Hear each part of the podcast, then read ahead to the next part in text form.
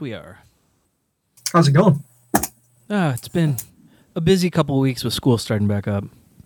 Yeah, for real. That's for sure. Because how long has it been? A couple of weeks for us? My kids have been in for about a week and a half. Yeah. Almost 2 weeks. Yeah, because my kid's first day, August 14th for one of them, and then 17th for the other. Yeah. We were the 22nd that following Monday. Okay. And how long has it been since we recorded? It's been a couple weeks. It hasn't been a month, though, has it? No, it hasn't been that long. And I threw on an episode last week that was pre-recorded. I never released that episode Madeline and I did about The Flash. I'm glad you bring that up. That's one of my topics to discuss because I actually saw it. Oh, good. And I rewatched it, so perfect. Okay, good. All right, well, here, what beer you got? All right. It is from Urban Chestnut. It is the Evolution Festival Citrus Wheat Beer, 4% ABV. Evolution Fest was last weekend. It was a big concert that was, I think, in Forest Park, headlined by the Black Keys. Okay. Ice Cube was there. I would have liked to have seen that. Nice. Yeah. So did you actually go to the fest? No, I would have liked to, but it was Saturday would have sucked because it was so rainy. Yeah. And then Will had his first soccer tournament last weekend, so that pretty much killed any chances of doing it. Oh, he's playing soccer? Yeah, your whole spring is, or was it, I guess, fall. Your whole fall is screwed now. You're not doing anything. Oh. Between soccer every weekend and then Madeline doing marching band and having like full day competitions, we're not going to have any weekends free. She's doing that. She's going to be, I'm guessing, football games too. So Friday night should be screwed too. Yep. Well, at least you know what you're doing every weekend. So we're planning it out. At least Friday night I can pound a couple beers and then go watch high school football. Bad high school football, though. Yeah.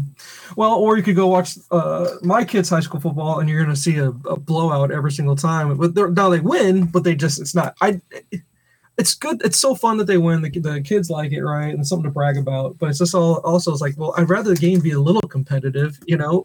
Yeah. That'd be enjoyable.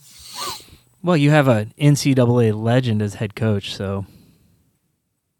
Scott Pingle. Is he really NCAA legend, though? He was. I don't know if he still has them, but he broke all of Jerry Rice's receiving records. Yeah, but... It was Division III, so yeah, like, that's what I'm saying. Okay, thank you. That's what I'm trying to get at. That's why I gave you the odd look. I get it, but you know, yeah, no, I get you. So he was on Sports Center and he had a tryout with the Buffalo Bills. Yeah. So, and you know, it's not like they recruit at the high school level or anything. No, that doesn't happen at all. So don't worry about that. It's all on the up and up. Yeah. Tell you what, though, he wasn't very good at NCAA football and PlayStation. How's that? How'd you know that? Oh, I played them. You did. We were in the same fraternity, so we'd always have that, but then he'd smoke me in Goldeneye. Oh, really? Okay. Yeah. I miss those. I miss NCAA football. I really do. Yeah. I wish it'd come back sooner. I know it's supposed to, but I'm still holding my breath to actually hit the market. Yeah, because they're gonna have to figure out how they're gonna pay all those kids. They offered them $500. Yeah. Everybody just gets $500. You take it or leave it kind of thing. And if they don't accept it or something like that, I think there's a way to opt out so they don't lose your image or likeness. Yeah. And I think a lot of the guys, like there's one player for Mizzou in particular that said, I don't even care about the money. I just think it's cool. I'm going to be in a game. And I think a lot of guys probably share that mentality, you know. So, yeah. Because I get they want to get paid. I get that. And, you know, now with, you know, NIL, it's feasible and doable and everyone gets a little bit of something. At least the scholarship players, but you know, I think just you know, $500 or be in a game forever that your kids can play and their grandkids can play. I'd take that. To be honest, that would mean a little bit more than the $500. Oh yeah. So we'll see. Yeah, we'll see how it works. But it's cool.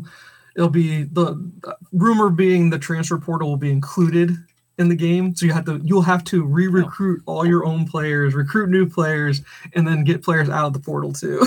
So they're gonna, oh my god, it's gonna be too real life, and it's really really hard in real life too, I'm sure. So it's like, oh, what a headache. So they're gonna ruin the game like they've ruined college football.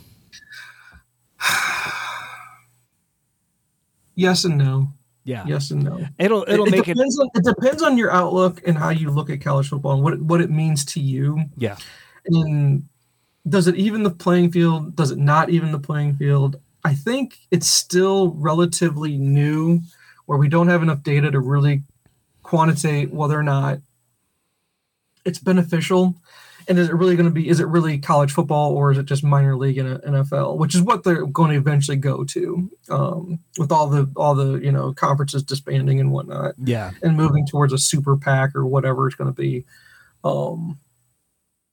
It's going to be interesting. I think you're going to see everyone that's not the chosen ones, you know, maybe top 32 teams, because they're just going to mimic, you know, they'll mimic what the NFL has. Yeah. When you have NC, what division, like you said, division 3 or division 2 or something like that. Yeah. I think you'll just see a more pure version of college football for division 2 versus what you'll see with minor league football. I think that's really the way it's going to end up going. Yeah. But to be determined. I think it's got pros and cons, lots of pros, lots of cons. So yeah, it's just not what we're used to. It's not what we grew up with, but, getting these kids paid when the NCAA is making billions, you know, and off of their backs, that makes sense to me. Yeah. Players being able to move freely, you know, as far as when their coaches were able to do it, how come they weren't able to do it? Yeah. And then if it's just not working out at one place, no harm in moving down or moving. Sometimes it's you know, it happens in other sports, you know, hockey, baseball. It just doesn't work out with the team, you know, a fresh start somewhere else. All of a sudden they're playing the way they always used to play, or, you know, what they meet their expectations at that new place. So yeah, but it's just But then what are you teaching kids, that just because something got hard or it wasn't exactly what you thought, you're losing the value of what the word commitment means. Yeah. So, and I mean, teams aren't going to get rewarded if they put in the work on a guy and he gets better, and then he's like, "Well, I'm off to Alabama now." Correct. Yeah. So. I just think we need more time with it. I think you really do. I just feel bad for these coaches because they get paid. Trust me, they're compensated for it. But man, it's a rough gig, and it's a 24-hour a day, 365 days a year. You're recruiting all the time. We'll get to it in homework. In regards to, I watched Swamp Kings. I don't know if you watched. Or not. I did too. So let's just get into that because they actually touch on that with Urban Meyer. They win the national championship, and they're like, "Where's coach?" And he's like, "I'm in preparing for next season already." Yeah, he was in his office and he was already texting recruits. Yeah, he was already reaching out to recruits, and it's smart, but it's just the beast that is college football now. Yeah, but what did you think? I thought, I think I enjoy the criticism more than I enjoyed the actual miniseries that I was getting. Yeah, there was a lot of criticism because they passed over a lot of stuff that happened with those teams. Oh, they glazed right over that, because my favorite part was after I was done watching it, I think Netflix pulled up the Aaron Hernandez documentary, Mind of a Murderer, or whatever it's called. Yeah, because they hardly touched on him. It was just Tebow talking about the story of him going to a club with him. Correct. Yeah, no. And that's, I'm like, oh my God. And someone brought up that the newspaper or whatever had to come up with a spreadsheet. Yeah. Because of there's 40 arrests or something. They had to keep track of all the arrests on that team. Yeah. And Urban Meyer, he's scum. He really is scum. Now, if you were to ask, would my team hire him? Okay, Mizzou. I'm a Mizzou guy, right? Yeah. If Mizzou were to turn on or hire Urban Meyer, would I be okay with it? Oh hell yeah. Yeah. Cheat all you want, whatever it takes to win, man.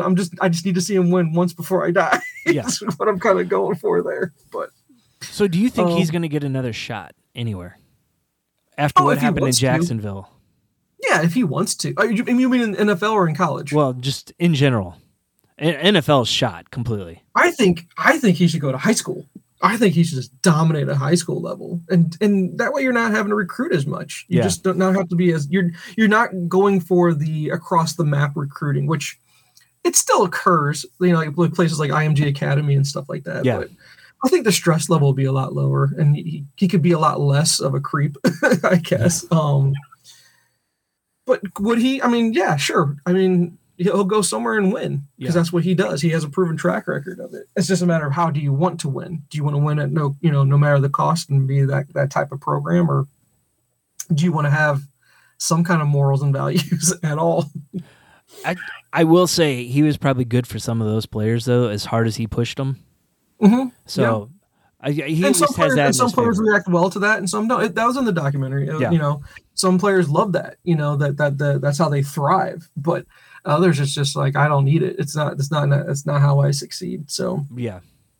But yeah, no, it was interesting. I mean, I don't understand why they got it. I didn't see them as a dynasty. And really, only Alabama's only dynasty I'd say is going right now. George is becoming one. Yeah. I get because really, like the Miami teams, like in the 90s, were probably more entertaining. Yeah. Than Florida. But yeah, I get it. I mean, Florida has a large fan base, and Tim Tebow sells still. He does. And I never had a problem with Tebow. I know a lot of people they were thrown off by, you know, his Christianity and just being so religious about everything. But it's who he, at least he's, I don't find him to be a phony. I mean, he is who he is. His story pans out. He's not Johnny Manziel, which I watched that documentary now. I was in a football movie because I'm getting ready for the season to start. Yeah. But I just don't have any issues with Tebow. And it was an interesting documentary. I just think the fact that they didn't touch on how awful that program was from, you know, a scandal standpoint. Yeah. You missed out on everything that was involved with that whole program. Yeah. And I think doing that's a disservice to people that are trying to learn about it. Especially for people that don't know about it. They'll see this documentary and be like, "Oh, it's a good program." I'm like, well, yeah. Not really. No. And there's a reason why they've gone through a couple coaches since then, and the program hasn't been a challenger for, you know, the national championship since, what was that, 2009? They haven't been in the picture since 2009. And you look down, and you go, "Oh my God, it's almost 2024. Holy crap!" you know. But hell, Mizzou's still living off of 2007, you know? So like, oh my God. Yeah, so. But at least Mizzou and its fans know what Mizzou is. Like Florida fans still like. Yeah, I think you're right. I think Mizzou fans know that, you know, that every now and then you're going to have that magical season. And it's possible. It's really possible if you were to keep all the in-state talent there, which that's never going to happen. No, the prestige of other programs are always going to pull kids away, and I get that. Especially if you've lived here your whole life, you're going to want to go do that. And I don't. NIL helps. It's helping even the playing field. It's already helped this most recent recruiting round. Yeah, which is going back to what we were saying: is college football ruined? It's giving clubs like Mizzou a chance. You know, had that not existed, there'd be no chance to get these higher-rated players. Yeah. Which it's legal to do now. Now, remember when they got DGB back in the day? Yep. I guarantee you there was some money involved that just was cheating and under the table, but we won't talk about that. Yeah. They didn't have to have a bag man. The bag man is, you know, they don't have to have those guys anymore. He wasn't driving around a new Escalade. Correct.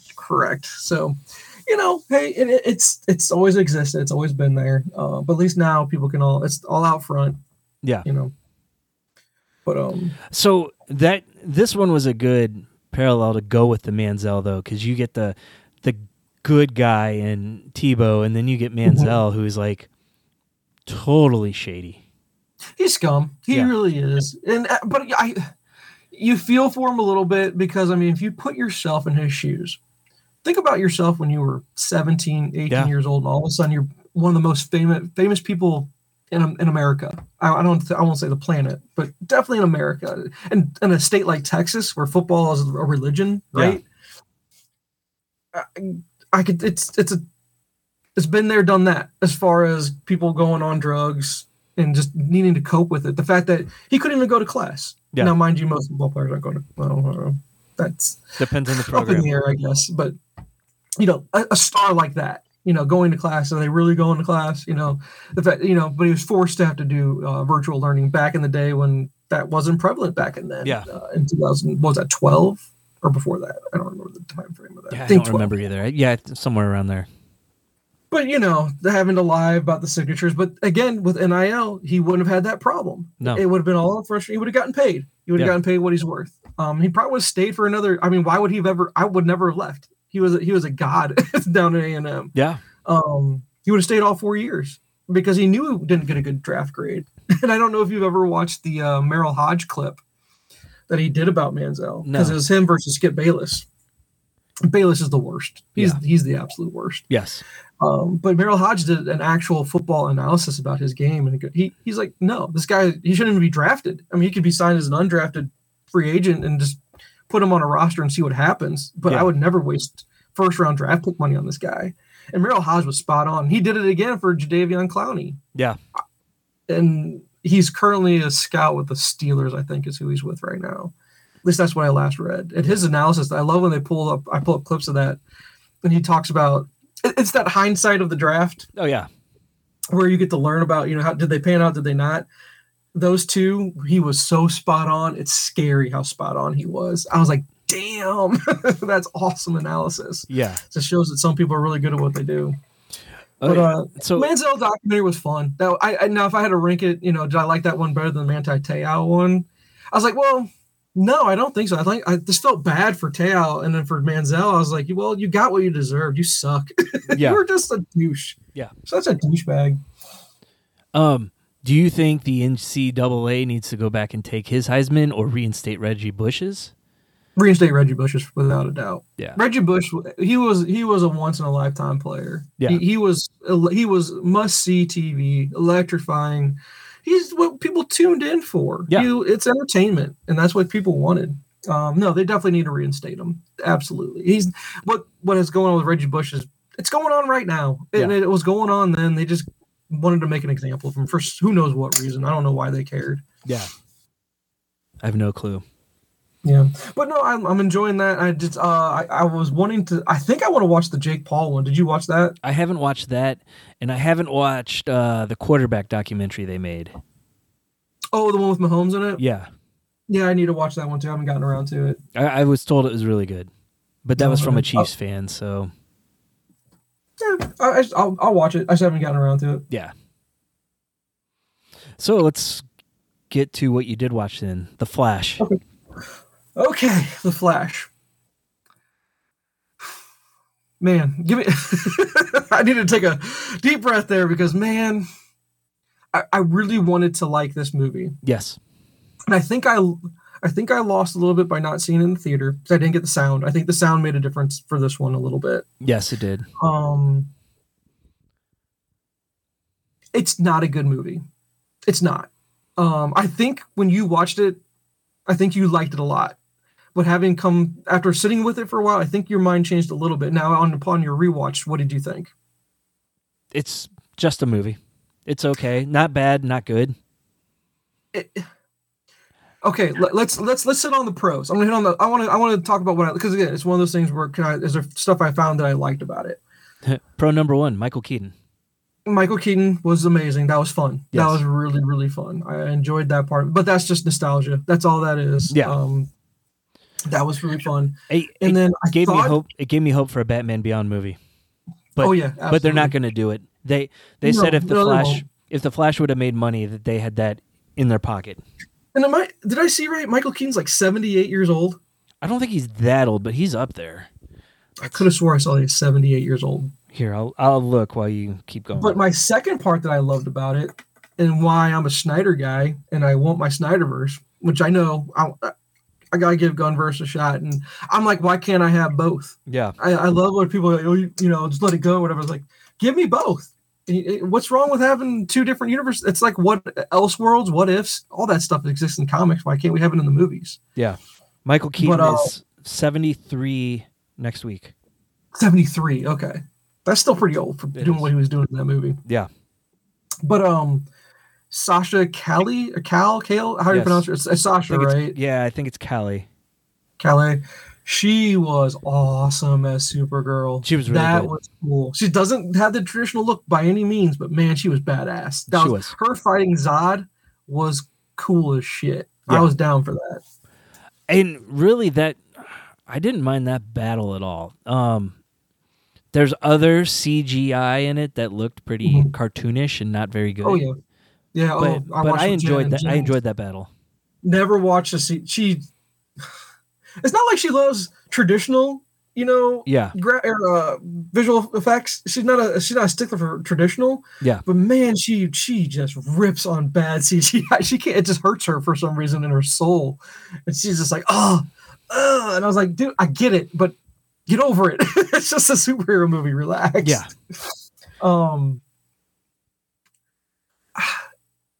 It was a Flash movie, but no one really cared about the Flash. Yeah. You know? Yep.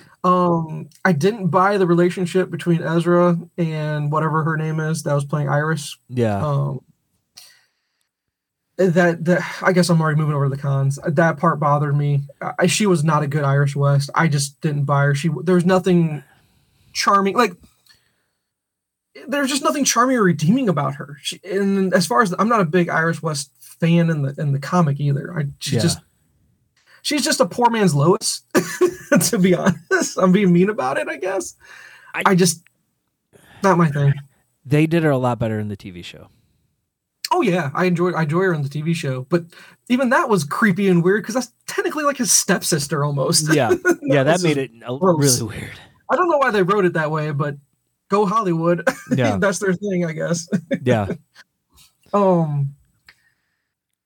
I gotta go more pros. Pros. I love the Flash. I love speed. I love the Speed Force. That looked cool. Yes. They didn't do the cosmic treadmill. They replaced it with a sphere is what it was, I guess, is what they were going for there. Yeah. I enjoyed seeing all the different parts of the multiverse they showed, even though some of that looked, the CGI and that wasn't great, but I just put it off as you're watching it through openings in the multiverse. Sure. Yeah. And I was okay with that. And come on, seeing Nick Cage as Superman, that was freaking fun. And he was fighting a spider. That's just a nod to the nerds. That's all that is. Saying, here you go. You know, you want it. Here you go. Yeah. But seeing Chris Reeve and Supergirl, Yep. What's her name? What is her? Helen Slater. Helen Slater. Seeing those two, that was pretty sweet. That was pretty cool to see that. And seeing Adam West again as Batman. Yeah. Yeah. And again, the nostalgia. That's all the fun and good stuff that we love. As far as the con, Ezra Miller, separating the person from, artist from the art. I didn't struggle as much as I thought I would. He sucked. He wasn't good. He wasn't, and the whole make the doppelganger, or not that, but that universe Barry more annoying than the Snyderverse Barry. I don't know how you want to label them as far as which Barry. That was dumb. Yeah. It was, I didn't enjoy it. He was over the top annoying, but I know that was the point of it. I get it. It was the point, but I just didn't enjoy it. They had Flashpoint. They had Flashpoint sitting in front of them if they wanted to reboot the universe or lead it into the Gunverse, which they should have done, and they didn't, and they dropped the ball. Very much so. So I told you there were a couple parts where the person, took me out of the movie. Mm-hmm. Did you have any of those moments? And then I'll tell you what those moments were for me.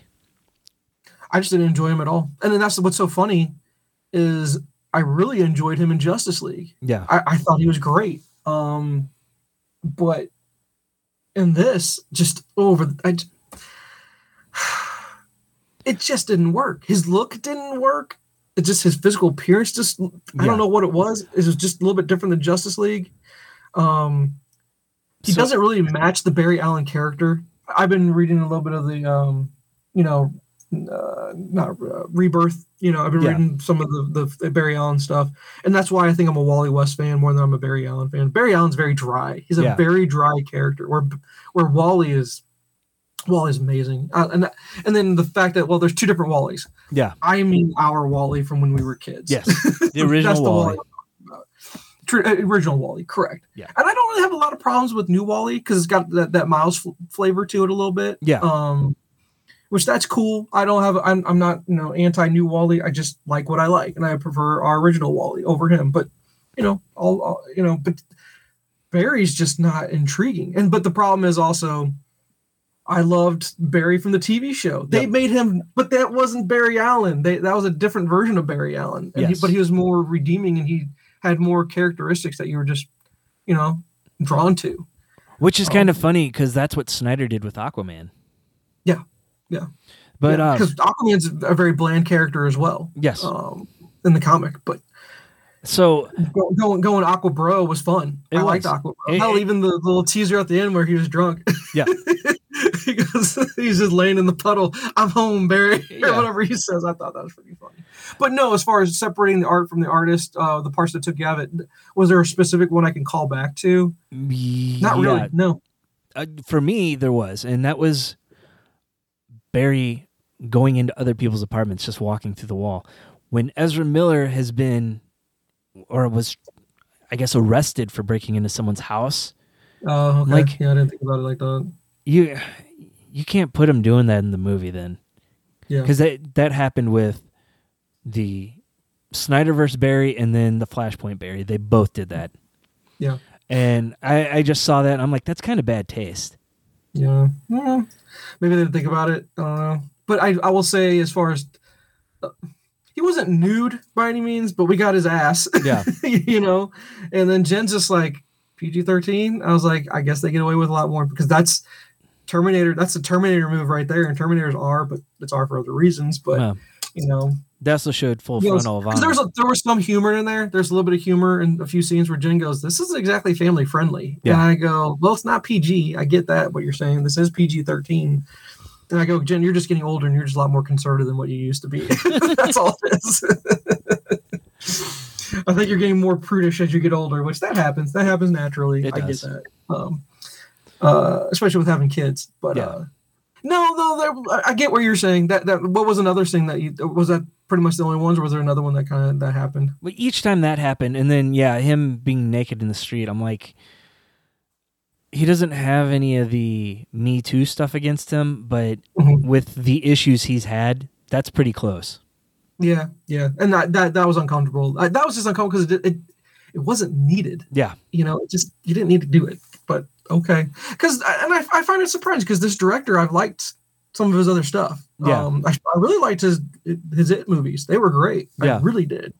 But it was a WB, so they just kept He's a WB guy now, I guess, and they're just trying to keep it all in house. Because he's actually. I can't wait to get. I think this is great that we're going to be able to relaunch, and I don't know if Gunn has talked about who. Are we going to get a new Justice League at some point? And at how long down the road is that? Are we going to go traditional Justice League? Are we going for a different kind of Justice League where we're going to use characters that haven't been done in the Snyderverse? Are we getting a new Flash? Are they going to relaunch with a new Flash? And how's that going to look? Are we going to do Wally or are we going to do Barry? Yeah. Maybe this is their chance to go do Wally and make people like the Flash a little bit more. Yeah. I think, Jay, the first thing I said to myself after watching the Flash was, I think once was enough. I don't think this is one that I'll go back to maybe ever. I don't know. Like Snyder's Justice League, I can go back to that. That's rewatchable for me a lot. And it's even easier. Like I think you've said that's even easier to do because of how it was broken up. Yeah. And you can kind of go pick and choose which chapter you want to go to. Yeah.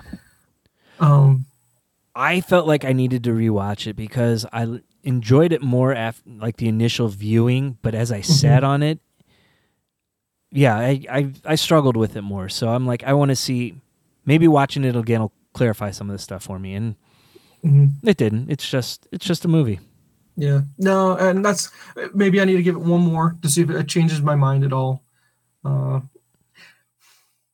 Snyder involved at all? Besides maybe casting with the Supergirl casting? I don't think so. And of course it's his Flash, I guess. Yeah. I don't know. I don't even know if he was on there as a producer or anything. Yeah. I think it was missing his touch, and I'm pro Snyder when it comes to the Justice League and the DC stuff. I'm like, glad they put it out. Yeah, I'm glad they put it out because I was looking forward to it. I really was. I'm glad I didn't end up taking the family to see it in the theater. We lucked out with that. I need to let the kids watch it. They didn't want to. They just didn't want to sit down and watch it. Yeah, but I'm not against them watching it by any means. I just go, we're done. And that's the end of the Snyderverse, and it kind of just, okay. It felt like the X-Men movies a little bit, at least the versions we've got. We're just kind of, we made the last one, and we're done. Yeah. Well, we still got Aquaman 2 coming out from that universe. I'm going to have the same feeling about that one. It's going to be a movie. Yeah. It's just a movie, and it'll have no continuity to it. Yeah. Seeing Wonder Woman in at the beginning. She's great. God, I hope they keep her around. She just personifies it now. That's who I see as Wonder Woman. And the way it sounds, they're moving forward with Wonder Woman 3 with her. But not with Jenkins involved. No. yeah, they separated ways. Yeah. Okay. So, what did you think about the final cameo of the movie?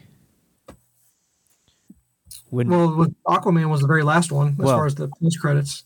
When Barry's dad gets acquitted, and Bruce calls him. Oh, that cameo! As far as Clooney, we didn't talk about Clooney. Yeah. Oh, I felt violated, Jay. I hated it so much. It was funny, but I was like, no, we pretend that doesn't exist. We don't talk about Clooney as Batman. It just doesn't exist. Maybe that was their thought of redemption for him. No, I was just like, I'm actually it was funny a little bit, but I just go, no. We pretend this doesn't happen. No, I'm back in the bad place. Oh yeah, exactly. Oh my God, what a nod though. It was. No, I didn't see. I wasn't prepared already. I just wasn't prepared. I was not prepared for. Yeah, it. I was expecting Michael Keaton again. Yeah, exactly. Or maybe going back to Affleck. Or if they wanted to do right by us, I was like, Jen, I told Jen, I was like, that should have been Bale. That if that would have been Bale, that would have been fucking cool. I'm pretty sure they approached him for it and he said no. Oh really? Yeah. Oh, what an ass. God. I guess enough time hasn't passed where he's a little bit more nostalgic about it. Yeah. When he gets to the Harrison Ford point, I'm like, okay, I'll come back and do Star Wars again. Something like that, yeah. But that's a long time, man. Yeah, I mean, Harrison was in his 70s, right? And is Bale in his 50s now? I think probably. Yeah, late 40s. But it wasn't. Maybe. It was nothing. That would have been 3 hours on set at the most. Yeah. Put on a suit, say what's up, Barry, and walk away. Yeah, and the fans would have been like, "Oh yeah," combine them somehow that way. So I am surprised Clooney did it because he was always the one that like I killed the Batman franchise. Mm-hmm. And I think he regrets taking the role, but at least, I wasn't expecting it. It was funny at the time. I'm going to assume Affleck had a little to do with it. Maybe, but aren't they buddies? I don't know. Well, I guess him and Damon are buddies. More than him and Affleck, but whatever. But I mean, what other Batman could they pull in? Val Kilmer can't do it.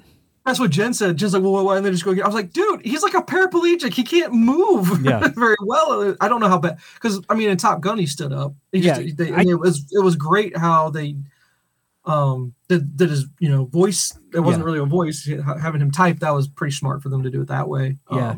I don't know, physically what his restrictions are, but I know he can't talk. Okay. So, which, I don't know how they could have done that, but he would just look a little too odd, I think. Yeah. CG Adam West in there? Possibly could get away. Well, and that's the whole thing as far as now with all with what the strike's based on, you'd have to go with the CGI AI version of old actors that have passed away, and then their estates, can they get away with that? What can they get away with now? Yeah, it's very interesting. I didn't like it. I was like, no, I feel dirty. No, I need a shower. I did not like that at all. Well, see, we've slowly been working through all the Batman movies. And so we're at Batman Forever. Yeah. And I'm like, oh, I don't know if I can sit through watching Clooney do it again. Because that was so bad.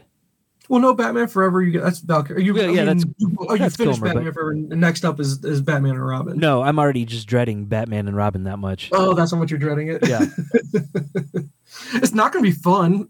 It won't be fun at all. No, just get really drunk. No, no kidding. So, well, did you have any topics besides? I kind of threw you off guard with the football talk and the and getting the flash at you. That's usually we save that for homework, but not really. There was a wrestling pay-per-view over the weekend, and there was some more backstage drama with AEW. Okay, what before you get to that, okay. I did some. Peacock has the WWE sub channel on it, and they did tributes to Bray Wyatt. Oh, yeah. And there's a lot of talk about that, throughout the internets, we'll say that. And then someone brought him up. And I was like, man, it's a shame that I missed out on... I think, I don't know about you, but I know for sure there was that... I don't remember what they were calling it, it wasn't the Attitude Era. There was something past the Attitude Era that they were calling it. And because we made it, at least I did. I made it through the Attitude Era. Yeah. But after that dropped off, we missed the Triple H, with Bautista and Orton. Yeah. I missed all the Orton Evolution stuff. I didn't get to experience, Cena getting as big as Cena did. Yeah. Missed out on a bunch of fun Angle stuff, apparently. Didn't get to live through the Brock Lesnar stuff, which would have been fun. I guess I just missed out on... And Becky Lynch, didn't get to see Becky Lynch blow up the way she did. Yeah. There's just so much I missed, but I always remember telling you that, I know I was never watching WWE religiously, but anytime I caught a clip here and there, that was the guy. Bray Wyatt was the guy that intrigued me a lot because his storylines were cinematic. Yeah. As far as doing it from a cult standpoint, let me in with the Fireflies. Yes. It's funny. Which came first, the Bray Wyatt Fireflies, or he ripped that off of Last of Us with them using Fireflies as their calling for their revolution. But the way the stadium got reminded me of The Undertaker, all the lights going off, everyone putting all their cell phones and just being really quiet. I mean, even before the Fiend stuff, when they had the Wyatt family. Yeah, that's what I was talking about. Yeah, that stuff was pretty cool. Like I didn't watch religiously, but there were guys I would follow, and he was one of them. Yeah, and well, then that's what made him so impressive was he was able to reinvent himself after the Wyatt family stuff. Yeah, kind of stale, I guess. Yeah, flipping over to the Firefly Funhouse and doing that. There was always that horror element that I think he was really into, and he just played to that, and it fit his, personality perfectly, I guess. I always wanted him to move over to AEW and. Between his WWE stints, because he would have been the perfect guy to take over the Dark Order from Brody. Yeah, and that would have made sense. Yeah, it would have made a lot of sense. Just and the Fiend stuff was just at the time when that first was coming out, that was just cool. I thought it was really, really cool. But the stuff that they put out, as far as looking back at it. I think, man, the COVID stuff where the fans were on the TV screens outside the ring, they're just pumping in fan noise. Yeah, wrestling is not the same unless you have a live crowd. Right, it has to be a live crowd there at the stadium or the arena or whatever. Yeah, because then the next thing that rolled after I watched all the Bray Wyatt stuff was they put out there like the top 20, fan pops or reactions. Yeah, whatever the term it's called, pops or that's what it's called for the terminology. It's so fun. It's so electric when they do that. It's great because when wrestlers come back from injuries, those get great reactions. The runouts, and like when Steve Austin run out when Rock was fighting Mankind, and just it was great. All that stuff's so great. Yeah. But I was like, when do we get our Dark Side of the Ring episode for Bray Wyatt? Because 36 years old, I think, is how old he was. Yeah, and it was a heart attack tied to COVID earlier in the year. Well, but I thought they said something about pills were involved too. No. So the story was he got COVID earlier in the year, which caused heart problems. He was supposed to have a defibrillator on him. Yeah. And I heard that too. Yeah, and he didn't have it on when he passed. So they don't. They don't even know if he was wearing it. It was still in the car or something like that. Yeah, it was sitting in his car. Yeah. What a shame. Yeah. What a shame. 36. It's these wrestlers, man. They go young. They go way young. So young. And they all have these problems. Just, it's crazy how it works for them. Yeah. And yet we still have Ric Flair. Yeah. How does that happen? I don't know. I'm sorry. I didn't mean to cut you. I just thought it was interesting with the Bray Wyatt stuff. That guy he was smart. Yeah. That guy had it. He maybe almost Raven-esque in regards to just knowing how to put on a cinematic, little different horror themed wrestler. Here you go. Do you know who his dad was? Which one? Bray Wyatt. No, I don't remember who his dad was. No. You remember IRS? Yeah. That's his dad. Erwin R. Schneider? Yes. Was his dad. I did not know that. Yes. Wow. Yeah, they don't look alike at all either. No. I didn't see a resemblance there at all. They've like big time wrestling family. Like one of his uncles wrestled. His brother was part of was Uncle Howdy in the latest run. So Interesting. Yeah. No, I did not know that. Family business. Interesting. Yeah. Okay. So the AEW pay-per-view, the House of Black paid tribute to him. They came out. They came out Like, I mean, they always come out in the dark, but they had the Fireflies, and Buddy Matthews pulled out the lantern and held it up, and as they started to walk down the ring, they set it down and left it there. Oh, wow. Yeah. Okay. Yeah. That's cool. That's cool that AEW lets them do stuff like that. Oh, yeah. I don't think...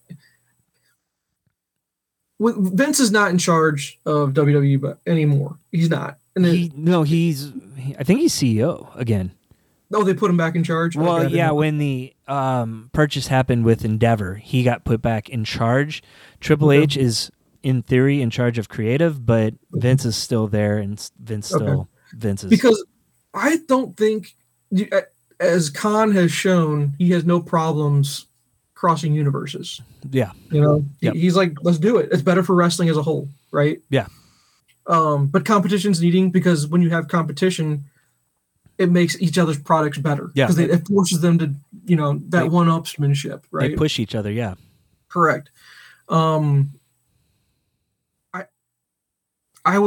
just wish WWE would do it more on their side of things. Recognize AEW exists. Recognize that it's good. Have your wrestlers, cross-compete. Let's do a big pay-per-view. You got WrestleMania? Well, let's do Universal Mania or something like that, where AEW versus WWE. Why not? It's money. It's so much money to be made there. I know they'll never do it, but anyway.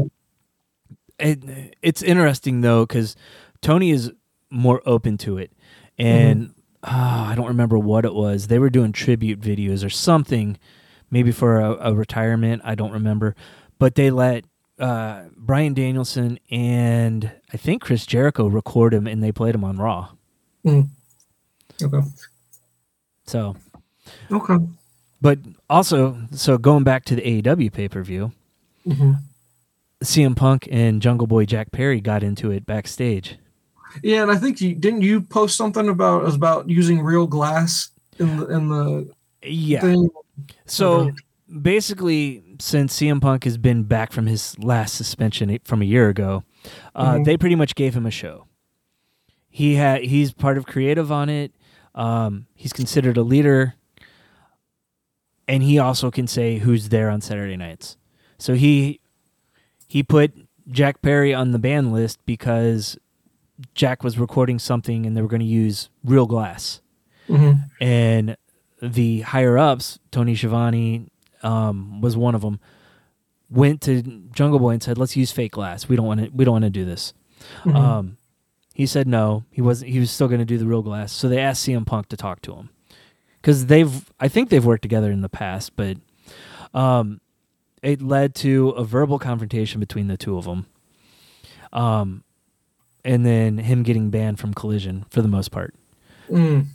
So at the pay-per-view on Sunday, he's wrestling Hook, and they're wrestling on top of a limo. And as he's about to as they're about to go through the windshield, he looks at the camera and goes, "Look, real glass, cry me a river." Punk hears it. Man. Punk's supposed to wrestle the first match of the pay-per-view, and this was on the pre-show.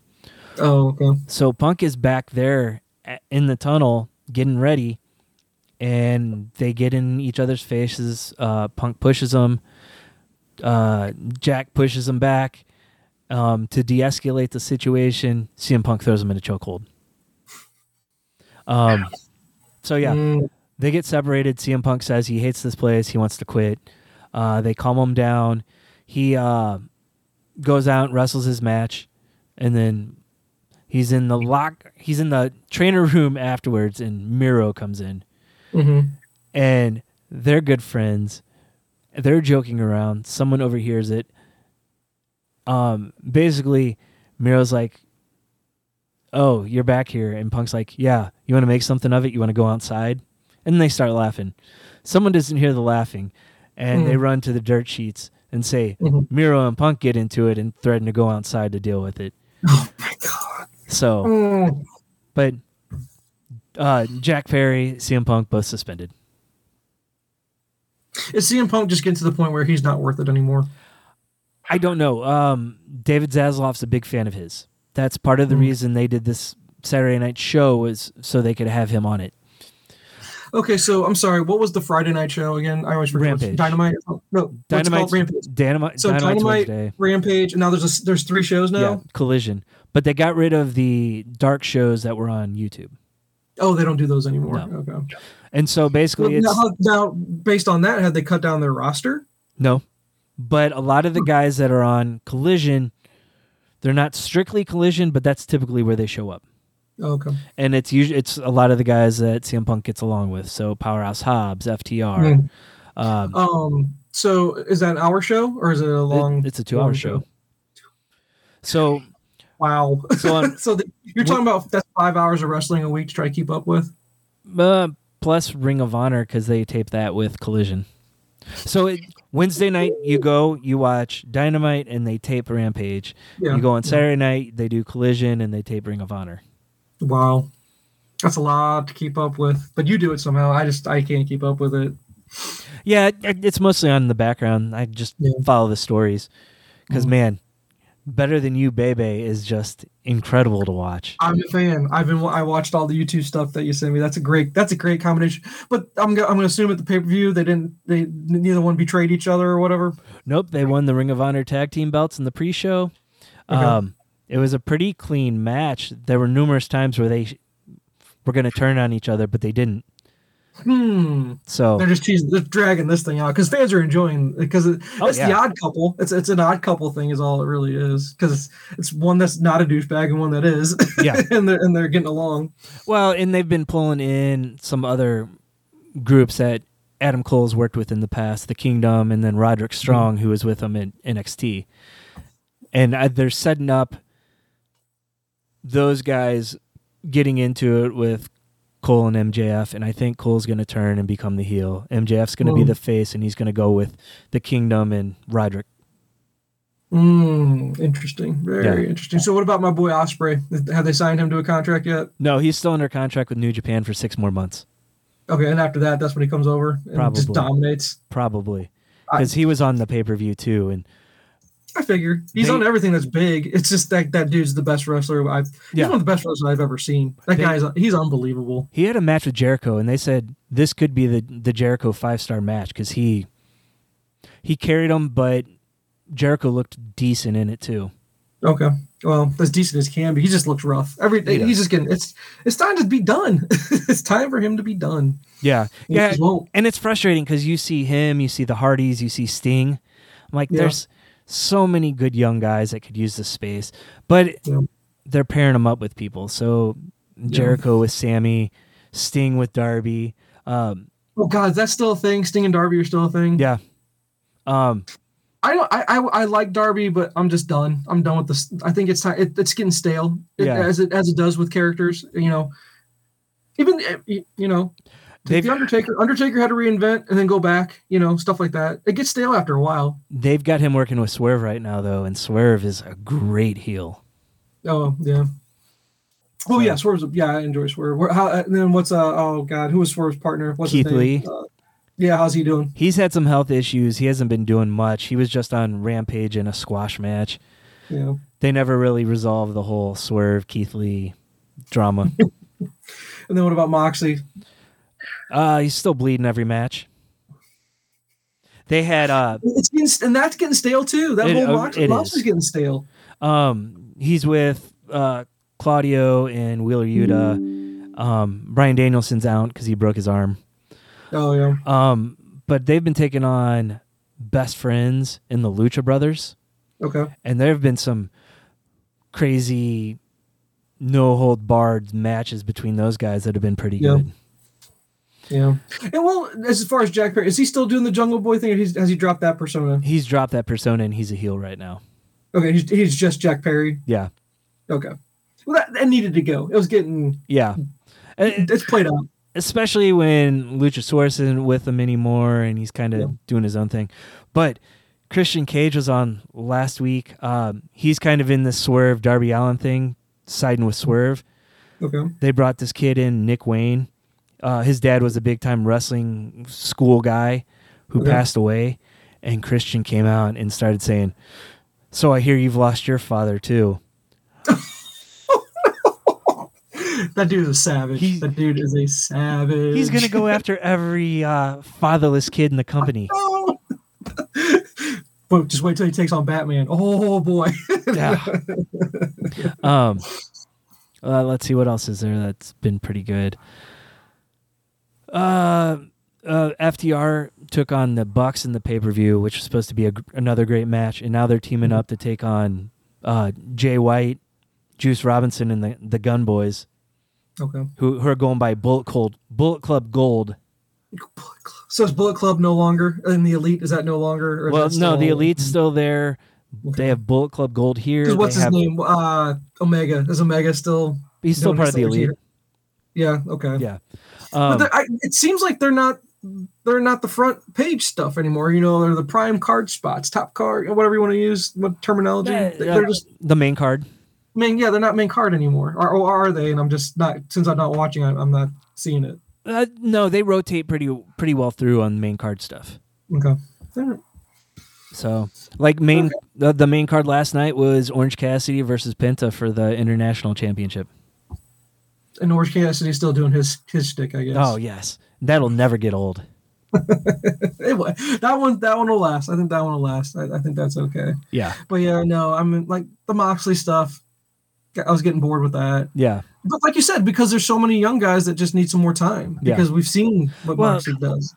I think Moxley's good for the company. He's a company guy. He's moved a little more to producing matches and working with young guys, but. Yeah. Seeing the image that came from the pay-per-view was he pulled out wooden skewers, like kebab skewers, and he was going to start slamming them into Penta's head, but Penta reversed them, got him, and slammed him into his head, and you see him stand up, and they're just sticking out of his head. Different take on Pinhead? Yeah. I cringe at some of that stuff, though. Yeah.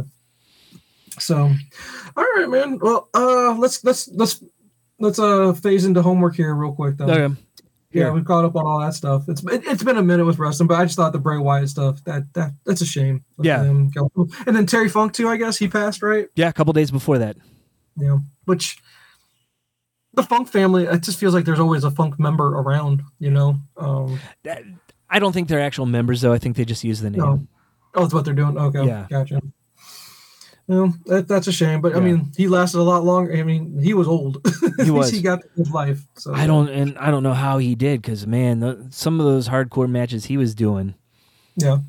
I mean, he was back in ECW back in the heyday, and he had been doing the hardcore stuff before that even. Mm-hmm. Gotcha. So, how much homework do you got? Did you watch a whole bunch? Or I got a few things, not a whole lot. Okay. I'll start with the big one though. Mutant Mayhem, the Ninja Turtles. Oh, that's right. You did go see that. And you saw it in the theater? Saw it in the theater. Of course, because it's not out yet. So, yes. Yeah.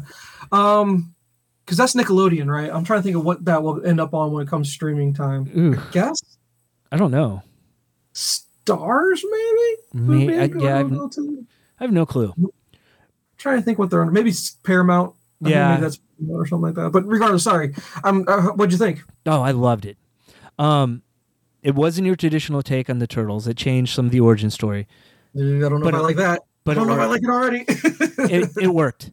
Okay, it works. Okay. Voice cast was amazing. Having them be actual teenagers was a good change. Okay. At least it's different. It's not the same old. So, yeah. Okay, yeah. It was just a lot of fun. It had that Into the Spider-Verse kind of feel from the animation. I guess because of the animation itself, right? Yeah. But it wasn't Spider-Verse level, but it was close. Nice. I really enjoyed it. Cool. I can't wait. Yeah, I told you we got that big Turtles discussion last time. Yeah. I want to see it. I just gotta wait for it to come out. Yeah. So then I got Renfield from the library. Okay. I couldn't make it through it. You couldn't? Nope. I like the Nick Cage stuff. The Nick Cage stuff was awesome. Yeah. But other than that, I just couldn't make it through it. I just turned it off. I was like, I don't know if it was because I was bored or it just wasn't landing with me. I don't know what it was, but it just wasn't for me. It was definitely a different take on Dracula set in the modern world. So that's probably why I liked it. I like that offbeat stuff. Mm-hmm. I thought Nicholas Hoult did really well.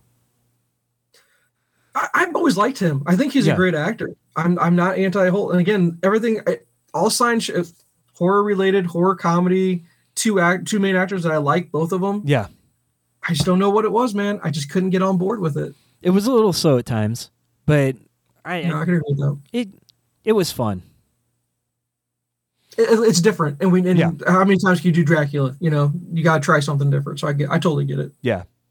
I watched The Outlaws with Adam Devine. It's a comedy on Netflix. Okay, worth my time. Okay, never mind. I was gonna write it down. I'm not. It's an Adam Devine comedy. Yeah, you know what? My favorite thing about Adam Devine right now is it's either the GIF or the meme or whatever it is where it's from back with Workaholics, I guess. Yeah. I almost died. Have you seen him crying about that? Yes. Oh my god, it's so funny when people just apply to different things online. Yeah. Oh my god. The gist of the story is he's getting married.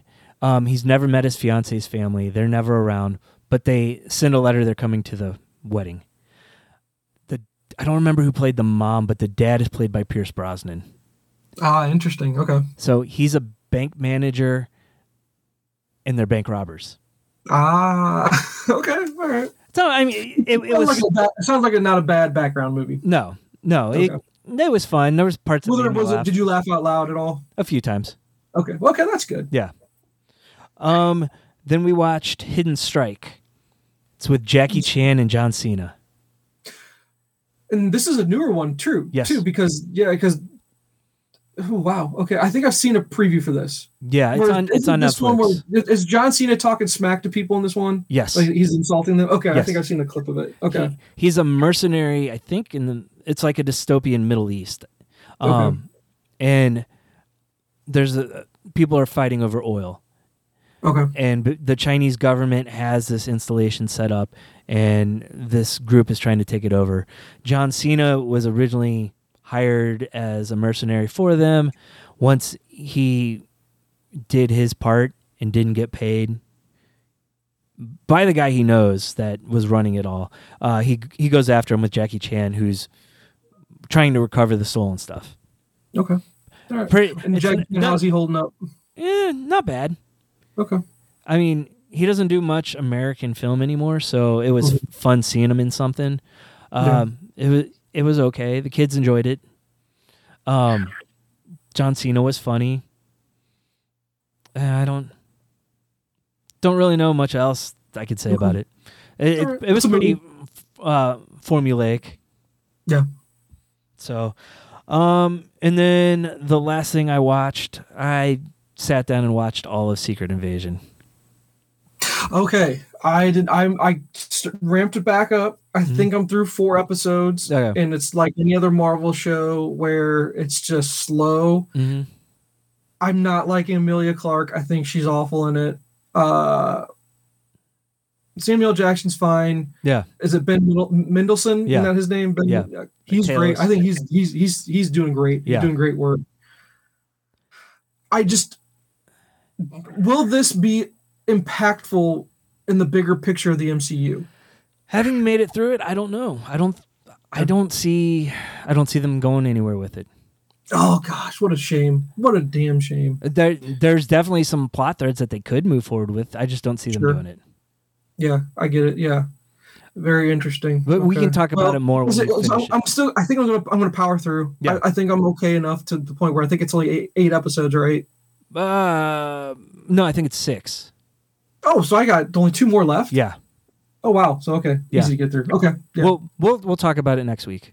Okay. If I can, got to see if I can power through. All right. And then, let's see, I read a book called Old Man's War. It's a sci-fi series. I think I mentioned I was starting it. I flew through it. It was really good.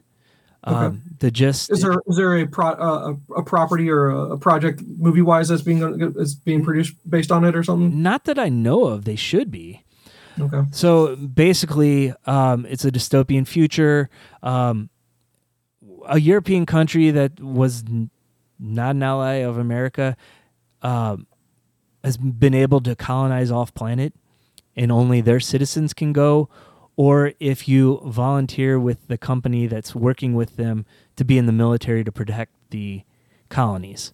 Okay. They only recruit people though that are 75 years old. 3-book series or something like that. I think I remember you saying. I've got 3 books. I think there's 4. Oh, okay. And you read all 3 so far? No, I just read the first one. Oh, just the first one. Yeah. Sorry. Okay. So, because I think it was supposed to be a standalone thing, and when people kind of liked it, he kept going with it. Okay. And did you pick up the Silo books? I picked up the first one. Okay. How many of those are there? Do you know? I think there's 3. Okay. I want to read that before I watch it. I was hoping you get around to watching it. It's so good. I'm still a big fan of that one. Yeah. I've heard nothing but good things about it. Although, Apple has something I think it's called Invasion. Have you checked that one out yet? No.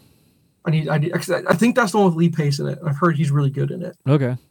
So I want to get around to watching that at some point. I think it's called that. Yeah. I think it's what it's called. Apple has a lot of. They're starting to ramp up their how much this is getting too much. What I liked about Apple was they were pretty. They had stuff, but there just wasn't so much that became overwhelming to get through a lot of their stuff. And it was quality over quantity. Exactly. And that's what I'm worrying about. Now we're ramping up some quantity. And I don't know if we're losing quality yet. Yeah. So. And then I had 2 graphic novels I've knocked out. The first one was Little Monsters, Jeff Lemire image series. Ooh, okay. How many is that? How many trades? There's only one out that I know of. Is it ongoing? I don't know. I never really looked into it. I know there's a couple more issues that came out since the graphic novel, the trade I read, but I don't know how many. So in the future, humanity is pretty much wiped out and you're left with a group of kid vampires. Ooh, okay. Don't tell me anymore. I don't want to know anymore. I don't want to know. Don't ruin it because I think you're going to ruin it if you give me too much more synopsis than that. That sounds fun. I wasn't going to give you too much more. So okay. But yeah. Did you like it? I did like it. Okay, I'd like to keep reading it if it's still going. Have you been diving into any of that? The one he just came out with. Flies, I think it's what's called. Flies. No, I haven't. Okay. Actually, on my stack of floppies. Okay, that's near the top. The free comic book day. So gotcha. The free comic book day. There's barely anything there. You're not going to get anything from that. It'll take you like 3 seconds to get through it. Yeah. He didn't give us very much. Yeah. Other than it looks cool. It's his art. It's his style. I'm down. He's getting up there with Millar for me. Where I think you know how you have certain writers that you want to get pretty much everything they've ever produced. He's I think he's pretty much almost there for me. Yeah. Although did I give you all your Black Hammer stuff back? I think I gave you the one I read back. Do I still have some of yours? I think you might still have some. I have to go find them then. Yeah. They're somewhere in the house. All right, and then the last one I read, I've been slowly working through Die by Kieran Gillian. Yeah, we've talked about that. I don't know what I'm going to give it. It sounds like you enjoyed the first little bit that you read. So is it still worth your time?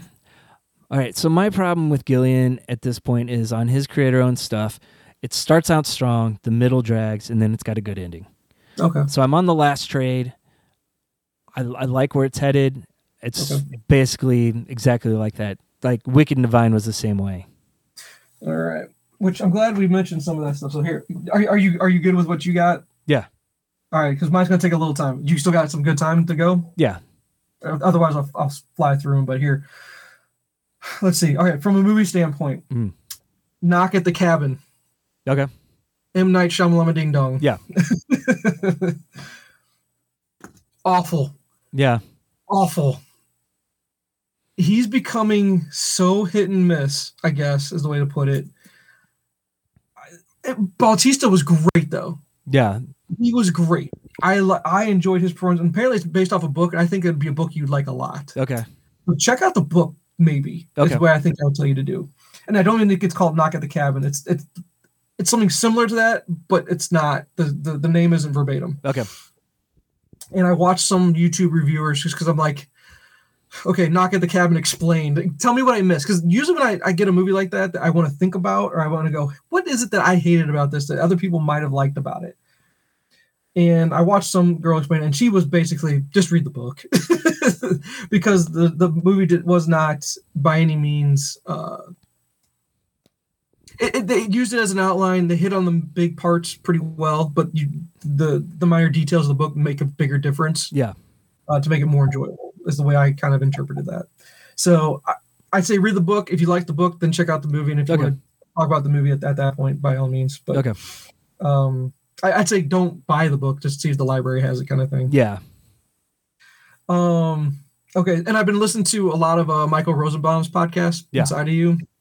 His interviews are great. He's really good at what he does. I listened to the one, which you still have not watched the miniseries yet. It's on Apple, I don't think. The Blackbird one with Taron Egerton in it. Yeah, I haven't seen it yet. The main villain in that one is who he had on recently. Yeah. His name's like Paul. It's like Paul something. It's a three. He's a three-name guy. Oh, the podcast like Paul Hauser. Yes, he's also Richard Jewell. I don't know if you ever watched Jewell. He's also in Cobra Kai. I can't think of his name. Yes, he is. He's in Cobra Kai as well. Yeah. Yes, he is. He's great. That guy's. He's gonna win an Oscar someday. His interview with Rosenbaum was amazing. Look, just listen to the podcast. It was great, so good. And so, since I was kind of on a Rosenbaum, just listen to the podcast. He was in a movie that I found just scrolling through Amazon. I think is what it was. He was in a movie. Since he was in it, I was like, give some love to Rosenbaum. And he's not even the main actor. It's a movie called Neighbor. And it's with, I think the main actor is Michael Fincher is his name or something like that. He's Dark Knight, the banker. Oh, yeah. That goes, you know who you're stealing from, right? That guy, he's just in everything, right? Oh, yeah. He's one of those character actors, which I love him. I think he's great. He's one of those that when they do the in memoriam for the Oscars some year, we'll see him and go, that guy was really good. And yes. No one will ever know his name kind of guy. The movie's not that great. But Rosenbaum was good in it, and it had a premise of being really good. It had the great setup of being a really good thriller. Yeah, it just fell flat. Yeah. But I like those two actors, and it's an interesting premise. Yeah. Background movie. Okay. At the most. Okay. The next one I liked a lot. Okay. It was one of those that no one will ever hear of. I don't know how I ran into it. Probably just because the algorithm saw that I watched something and it's recommended or something like that on Amazon. I think this one's on Prime. A movie called Chained. Vincent D'Onofrio's in it. Okay. Vincent D'Onofrio is a treasure. This guy, he's so good. He is. As a kingpin, right? I love him as kingpin. God, he was good in this. It's a thriller, I guess is what you would call it. Some of the material's hard to watch. Yeah. It's serial killer related. Okay. But he was good. I liked it. I liked it a lot. I don't think you're going to like it too much, but again, background for you. Definitely a decent background movie. Okay. Something's Wrong with the Children. Started off awesome. Mm-hmm. Middle was even better. Yeah. Fell flat at the end. Couldn't pull off the ending. My biggest takeaway from this was that I don't know if you're as big of a Friday Night Lights guy as I am, the TV show, where I rewatched the series a couple of times. Matt Saracen, I don't know if you remember that character. Mm-mm. He was the main quarterback character. Okay. Well, I don't know if you call him main quarterback character, but he's one of the bigger characters in the show. Yeah. But I go, Saracen's in it. I'm watching it because I love Saracen. Yeah. He was really good in it. That's not his real name, by the way. I can't remember what his real name is.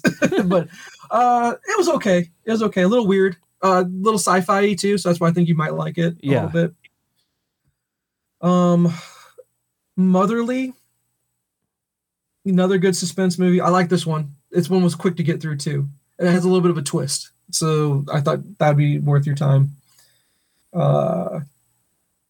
Movie called The Dare. Don't remember if this was Netflix or Prime. Messed up movie. Yeah. Messed up. Very messed up. Don't know if you like it. Let's see. Oh, this one I liked a lot. But that's because I have my weird infatuation with home invasion just because I'm so scared of home invasion. Yeah. It's another home invasion movie. It's called Home Sweet Home. Cool little twist at the end. Okay. Quick to get through. I don't know if you ever get one of those dark. I think maybe I was in a dark mood these past couple of weeks. So I was watching a lot of dark movies. Yeah, they aren't horror. They're not really horror related, more suspense. But that one was good. I liked it. Home Sweet Home was pretty good. Yeah. Let's see, Savage Nature was one I watched. I turned it off. It was garbage. It looked like a bad '80s movie. Nah. I usually like bad '80s movies. Look to a bad '80s movie that's not made back in the '80s. Yeah. Oh, turned it off. It was horrible. And then Amazon Prime is pimping out this movie called Black Demon right now. Did you see this at all? No, I haven't. It's a shark movie. You know how much I love shark movies. Yes. Really big fan of shark movies. Yes. Turn this one off, dude. Oh. Turned it off. The graphics are god awful. Like, this is Sharknado bad graphics. Oh, wow. It's bad. It was bad. The guy that's in it, I think he's Sweet Home Alabama guy. I think the main thing he's ever been in. I don't know his name. He looks like a Josh. I think maybe his name's a Josh. Something. I think it is Josh Lucas, I think. There you go. Okay, I think that's right. He looks like a Josh. That's what I know. But the best thing I've watched this week, the best. Yeah. Because here's my review of this. And I'm going to say it like this. In all caps is what I wrote next to my notes here. Okay. Bonkers, underlined, exclamation point. This thing was bonkers. Okay. It's a docuseries, so it's a true story called The Murdaugh Murders on Netflix. Yeah. You gotta watch it. Okay. It's ridiculous. You go, this can't be real. It can't be true. They're making this up. It ended, and you're like, this can't be it. This can't be over. I need to know more. I need to know what's going on. Yeah. But it's happened so recently, it's not over yet kind of thing. Ah. I could see maybe more coming out about the story. Jay, it's bonkers. I don't know if I've sold you enough on this. All right. You got to watch. It's put it on while you're working kind of thing if you need to. Might do that this afternoon. You got to pay attention though. Okay. So on a slow work day. Because if you miss details, you're going to be like, wait, what? You can't miss details on this because there's so many threads of the main story where it started. Yeah. And you go, this can't be real. It can't. I don't believe any of it. Yeah. But it is. So The Murdaugh Murders. Okay. Wow. Just wow. So that's the best thing I've watched all week long. Let's see. Book-wise, I finally finished Heir to the Empire. Yes. Finally. So good. It is. So good. Star Wars books can be good. Now, mind you, I did start to skim through and really just ignore the Leia stuff. Yeah. The Leia stuff in there bored me to tears, to be honest. Yeah. But anything involving the Luke and Mara Jade stuff, I loved that. Yep. That was the main reason to read the book. That was really good. That and Thrawn. Thrawn was he's so cunning, so evil. He was a perfect replacement for the Emperor. He was. Perfect replacement. Why did we not use the books? Just use them. They're there for a reason. I know. They missed the boat on that one. Yeah. I finally finished Tower of Babel. Okay. Got around to reading that. The first whatever little stories before, like 4 or 5 issues before you get to the whole reason why I was trying to read Tower of Babel, those were dumb. I'm not going to lie. I don't like that stuff. I pulled little things out of them as I'm reading the actual story, but they could have done without a lot of it. Oh, the Tower of Babel's so good. Yeah. So good. And just the fact to bring up the distrust they have for Bruce afterwards. Oh, yeah. But then again, you see Superman kind of like, he gets his point of view. He gets Batman's point of view. I just think he's like, he just went about it the wrong way. Yes. But was there a right way to go about it? In a situation like that, I don't know if there is. But I think we missed a lot of context too. Because I guess there's a story arc that happened before this where where the Justice League got taken over, I guess I think there's an animated version of what happened, I guess. Yeah. When they were brainwashed or whatever. Or maybe it was a Starro thing. Yeah. Where Starro took over all those guys, through what Starro does. I guess there's a story before Tower of Babel, which would have made Tower of Babel make a lot more sense. It's a great standalone story, regardless. It's a really good story. But I think it would have made the book even better if I would have seen what happened before that. I'm gonna save my best one for last. But I read Flash Volume 2, Rebirth. It's okay. I'm just gonna keep moving through Flash when I get time to it. Yeah. New Frontier. Yes. I thought you said you really liked it. I did. I'm not liking it very much. Really? Not yet. I'm not through the whole thing. I haven't finished it. The interaction between Wonder Woman and Superman, I'm loving that. Yeah. Seeing the pulpy artwork of like the 50s, 60s, maybe 40s, 50s, 60s, that pulpy look. I like the look of it. The artwork is great. I'm really liking that. I'm not getting where the story's going yet. It goes slow through the first volume. The second volume picks up. Okay, I might need you to get that from the library for me. I don't think I can get a second volume from my library. It's up on the shelf, so. You bought it? Okay. Yeah.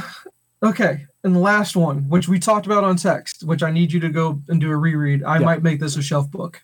Yeah. I should probably make his entire run a shelf. You know what I mean? Yep. He probably has earned it. It's a... Who do I want to use? A Dan Slott type run from Spider-Man, but on Batman. Yep. Because it's going to be looked at. I think we're still too soon. And it's crazy for me to say that because I think his run began back in like 2011, I guess.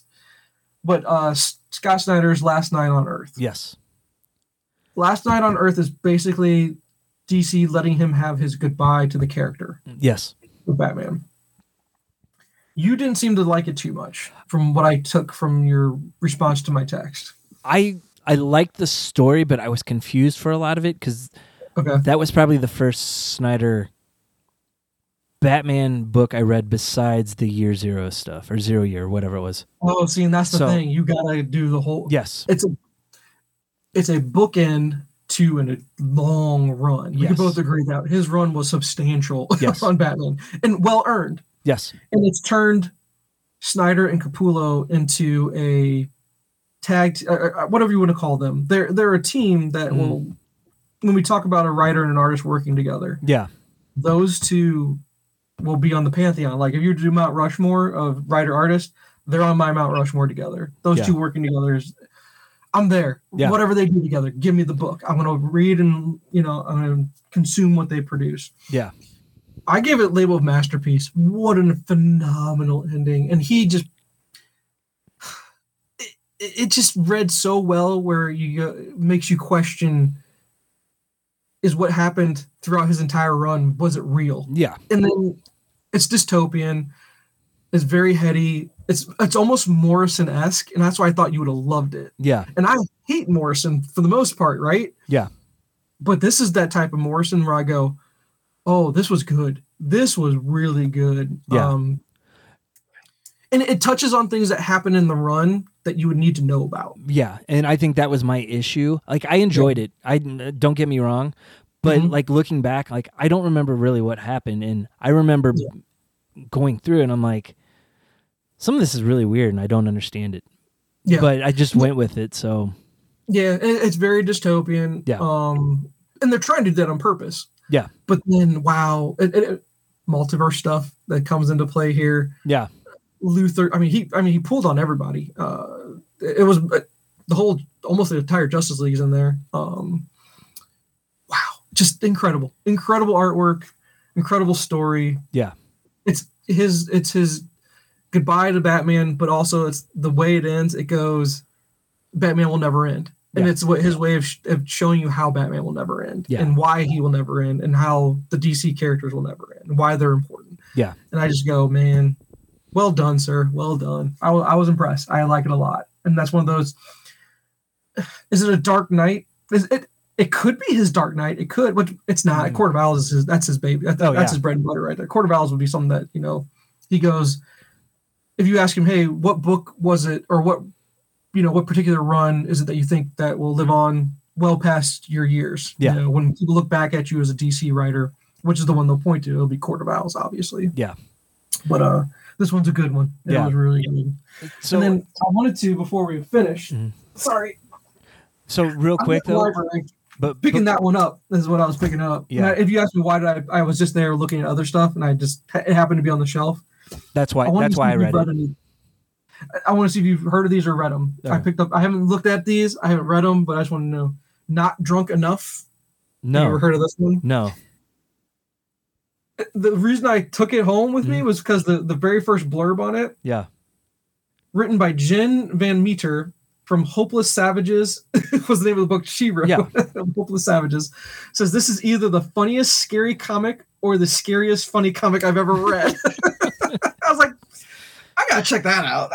Just that alone makes me go, huh? Okay. Robert Van Didi, 6 Days: The Incredible Story of D-Day's Lost Chapter. No, I haven't seen that. It's a Vertigo book. Yeah. military called it Operation Overlord. The world would come to know it as D-Day, and for the paratroopers of the U.S. 82nd Airborne Division, the moment they've been waiting for the Allied invasion of Normandy and the final push to free Europe from Nazi control had arrived. Then everything went wrong. That's why I'm like, okay, that sounds cool. Yeah. Another one of those tag teams we don't talk about a lot, but Azzarello and Riso. Yep. From 100 Bullets fame. Moonshine. I think you've read this. Yes, I've read that. Going to be worth my time. Yes. Nice. I thought it would. I thought you said something about it, but I just picked it up. Supernatural Prohibition. And this one I picked up because Tom King is our writer on this next one. The Sheriff of Babylon, Bang, Bang, Bang. Good book. Oh, you read it? I've read it, yeah. Okay. I don't know. It has a lot of positive reviews on the back, but it has Warren Ellis as one of the guys that reviewed it. I was like, oh, I don't know then, because I know you're a Ellis guy. Yes. So I was like, is this going to be an Ellis-type book is what I'm worried about. It's not. Okay. I think kind of along the lines of season one of... crap, what's the John Krasinski? Jack Ryan. Oh, Jack Ryan. Oh, if it's Jack Ryan-esque, then yeah, you know I'm down for it. So cool. All right. This next one I picked up because it's hardcover. The cover just kind of looked cool to me. Matt Kint, if I say his name right. Yeah. Name right. It's called Depth, Murder 6 Miles Deep. Oh, wow. It looked kind of cool to me. I don't know the artwork. I just flipped through it. The artwork alone is what really kind of pulled me in. If you could see it, I don't know if you could see it too well on the cam. Yeah. Jeff Lemire-esque. Yeah, artwork. That's exactly what I was thinking. So I was like, okay, I'll give it a shot. But it's long. It's long as hell, though, dude. I don't know how long it's going to get through that one. Yeah. Next one's called Bad Houses. Sarah Ryan. Let's see. Lives intersect in the most unexpected ways when teenagers Anne and Lewis cross paths at the estate sale in sleepy Phelan, Oregon, a once thriving logging community. Now the town's businesses are crumbling, citizens are bitter and disaffected. Anne and Lewis refuse to succumb to the fate of the older generation as they discover together the secrets of their hometown and their own families. Warren Ellis, again, that's why I was like, I don't know, but is the best graphic novel I've read all year. Superbly observed, exquisitely drawn, the sharp bite and real human pulse. I was like, artwork was kind of cool. Yeah. It's just one of those indie, it's one of those it's black and white indie. So I was like, I'll give this that, see how it is. Another Brian Azzarello book called Faithless. Okay. I don't know why I picked it up. It had a good review by Brian K. Vaughan. I don't know. It's adult though. Yeah. I was like, I don't know. This is at the library. Definitely not kid friendly. Yeah. But it's Azzarello. So I was like, why not just pick it up and see what we got here? I don't know why I picked this one up. The cover was kind of cool. Mm-hmm. Patricia Briggs, Alpha and Omega. I have no idea what it's about. No, never heard of it. I don't know what anything. Other than the cover had werewolves on it, it looks like. So I was like, maybe we'll try that. Yeah. It looks horror related. And then Batman Damned. Okay. This one I heard was something that, what's his name? Our newest Batman. Zdarsky? No, the actor. In the movie, The Batman. Oh. This was one of the books he read for inspiration. Oh, okay. Pattinson. Yes, he read this. And that's why I was like, curious what he pulled from this. Yeah. As far as for the role. So I wanted to read it. Okay. I might have to check that out then. Last but not least, my friend. Yes. Berserker. I've been wanting to read this forever. I've been curious about it. I've been so curious about it because it's Keanu Reeves and who doesn't love Keanu? Artwork looks cool. I have no idea what it's about. He's half mortal, half god. I'm going to give it a shot. Yeah. We'll see what it says. It's more than one. I think it's more than one trade though. Yeah. I think Berserkers. I think there's quite a few. Yeah. So I'm curious. And I don't know if Reeves has been involved the whole time, but I recently watched a clip of Keanu Reeves interacting with a young fan. Yeah. I'm talking about like a kid, like 6 years old or something like that. Yeah. And talking about something about a comic book. Yeah. And it made Reeves stop and think. And he goes, you know what? I might need to do that. And stuff like that. It's just like, he's cool. Keanu Reeves is the man. He's so awesome. So those were the books I've picked up. Ask me when I get them done. Probably never. They'll be way overdue at the library at some point. I do that all the time. I'll try to get around to those. But I'll let you know if any are worth your time if I can get through them. I'm almost through New Frontier. I have Volume 1. That's the one I do have access to. I think I'm about halfway through. Yeah. And then I'll try to go from there with it. So volume one of that is more like the setup of everything, and then volume two is where everything comes to a head. Okay, well then I'll have to borrow that from you then. Yeah. But after that, that's it. That's all I got for you, sir. I got no other homework. It's just, we haven't met in a little bit, so I had to catch up on a few things. Right. So, but unless you got anything else, that's all I got. Nope, that's it. All right, man. Been good catching up. All right. Talk to you later. All right, we'll see you. See you. Thanks for listening. You can find us on our website, nerdcast.com. It's NYRDCAST. You can also find us on Twitter, Facebook, Instagram, and YouTube by searching @Nerdcast. The intro music is The Other Side by the Red Hot Chili Peppers, a Mad Dog remix made by Madeline Tierney. This week's song is Drunk Texter from Ballyhoo.